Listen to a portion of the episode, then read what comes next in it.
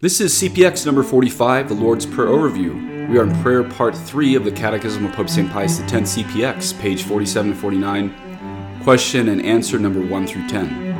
Merry Christmas. I hope you're still enjoying the Christmas octave if you're watching this series shortly after the upload. Let's begin in prayer. In nomine Patris et Filii et Spiritus Sancti. Amen. Heavenly King, Consoler Spirit, Spirit of Truth, who art present everywhere, and filling all things, treasure of all good and source of all life, come dwell in us, cleanse us and save us, you who are all good. In nomine Patris et et Spiritus Sancti. Amen. The Lord's Prayer in general. Question number one Which is the most excellent of all vocal prayers?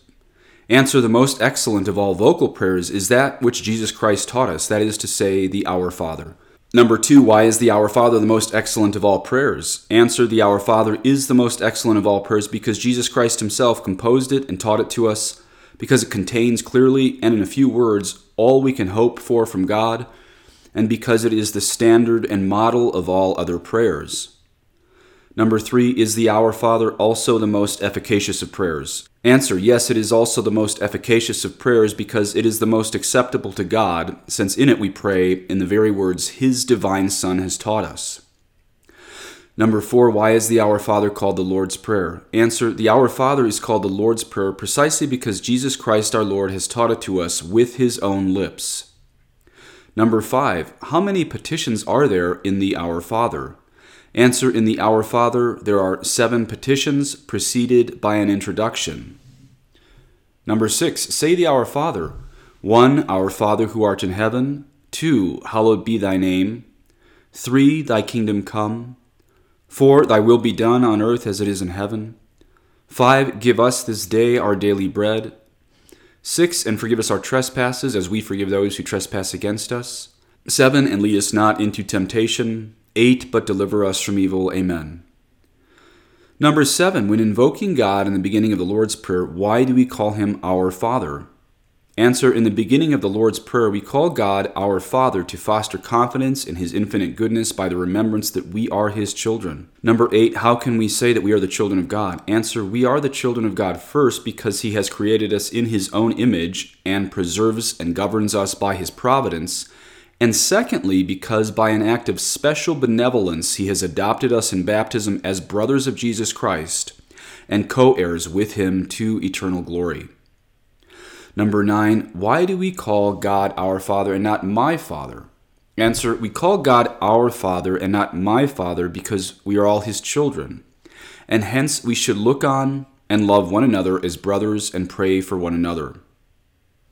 Number 10, God being in every place, why do we say, Who art in heaven? Answer, God is in every place, but we say, Our Father who art in heaven, to raise our hearts to heaven, where God manifests his glory to his children. Thus are the words of the Holy Pope.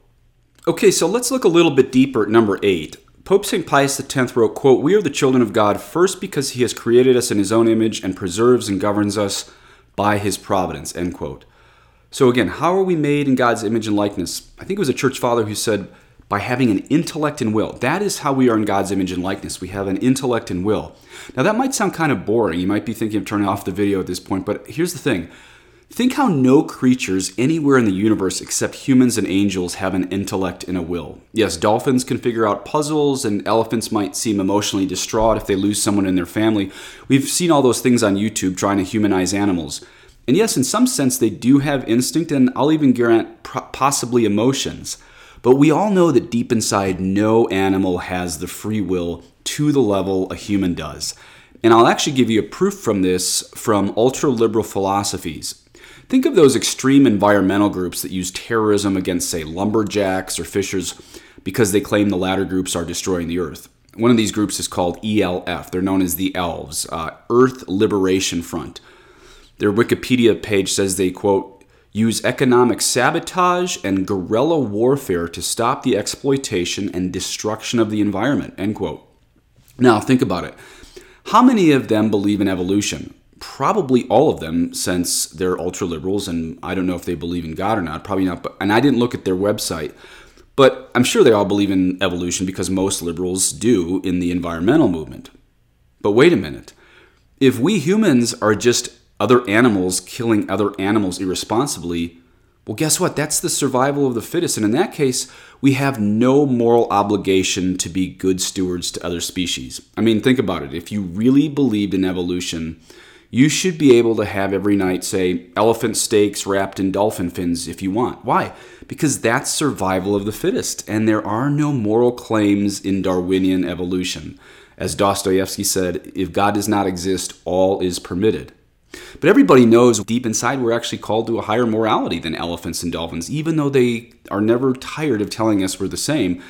Why would they sabotage other humans and attack other humans if they didn't believe that? Not even someone as conservative as me would want to eat elephant steaks wrapped in dolphin fins. Oh, and by the way, your utensil in this scenario is, of course, a rhinoceros horn. I don't mean to just be obnoxious. My point is, we know we're called to something more than other animals that kill each other. And sometimes, yeah, animals will even kill each other for sport. I actually think that's part of the fall, but that's for a different CPX.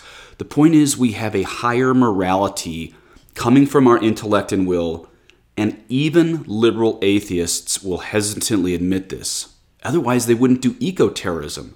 They wouldn't spike trees and forests. They wouldn't sink whaling boats in the Pacific if they really believed in exclusively survival of the fittest. They know we humans, deep inside, they know we humans have an intellect and will unlike any other creature. But now let's expand beyond just the Pacific Ocean and this Earth now look at the entire universe and think what is the chance a creature like me, like you, exists amidst this vast expanse of the universe? I mean, what are the chances you exist with your intellect and your will, and probably five senses working, and probably 10 fingers, and probably a family? What are the chances you exist in the size of the universe? I mean, they say there's over 100 billion galaxies, and each one of those galaxies has over 100 billion stars and you're on a planet in one of those galaxies that happens to be the only one they ever found life on? What is the chance that when your parents united, you would come about as you are, considering the genetic permutations that were possible? Really, just short of infinite, really. So, yeah, God is your Father, and God loves you enough to make you like Him with intellect and will, just like the angels, but even more than that, what's the chances you would be you? Now, Let's shift gears a little bit. In another sense, it takes more than just being a creature of God with an intellect to truly call God Father. Here's where baptism comes in. I believe the church fathers teach that everyone is born in God's image, but only baptism restores his likeness. Image and likeness again. You're born in his image, but only baptism restores that likeness. Pope St. Pius X said in number 8 today, and this is where we really look at what it means to be a son or daughter of God, quote, Secondly, because by an act of special benevolence, God has adopted us in baptism as brothers of Jesus Christ and co heirs with him to eternal glory. Close quote. So you see, that level of becoming a son or daughter of God, that only happens at baptism. That's not just enough to be a creature with intellect and will. Now, when I entered seminary, this shows you how little catechesis I had entering seminary. I really thought that what made you saved is accepting Jesus and receiving the Eucharist. Not a bad start, but I didn't really understand. No, it's baptism. You really become a son of God at baptism because of the applications of the merits of the passion, death, and resurrection of Jesus Christ that happens at baptism. And of course, you do need faith in Jesus Christ as your God and your Savior to be saved also. But that was supplied in proxy by your sponsors at that point. So someone had to have faith, of course. But even if you were baptized, say, by a Jewish nurse and then died 10 minutes later, as long as she intended what the church did, baptism is so powerful that you die a son or daughter of God even 10 minutes after baptism, even if it wasn't a Christian who did that, you are still a son or daughter of God. And so, what I didn't get entering seminary is that it is truly baptism that is the day of your salvation. That's the day you could say you were saved. That's the day the Trinity began to live in you. One of the church fathers even goes so far as to say, before your baptism as a baby, you are a tabernacle of Satan, and then right after baptism, you are a tabernacle of God.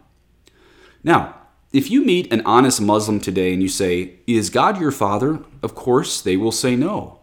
And that's because they believe God to be too almighty and transcendent for games like that. But I bet if you ask a Hindu or a Buddhist, at least maybe a lightweight American Hindu or a lightweight American Buddhist, if you ask a typical American who just dabbles in spirituality, if every person of every religion is a son of God, even before baptism, of course they're going to say yes. That's because religion has become so shallow that basically everyone on the planet is a little bit like a universalist Unitarian. across the globe. And maybe that's because after two world wars, people don't like the idea of excluding others. I get it. But let's look at this historically before I just kind of like hammer it home dogmatically. I just want you to think historically so you don't think I'm making this stuff up, stuff up or being an extremist. If you were to study all these ancient Near East texts, if you were to study religion in, in really ancient cultures, you will not find any of these religions calling God their father. You just won't find it. So, like, imagine a pagan in Rome or a pagan in Greece first, first hearing of Christianity. Imagine they meet an apostle. If an apostle had said to a pagan before explaining there was only one God and that was Jesus, if an apostle had just said to a pagan, You can become a son of God, he'd be like, What? Like, Hercules, the son of Jupiter? No, no, that's crazy. Only superheroes are sons of God. You know, I'm just this. Would he would hear that and he'd say, "No, I'm just this thing with poop in my guts that comes out when I die."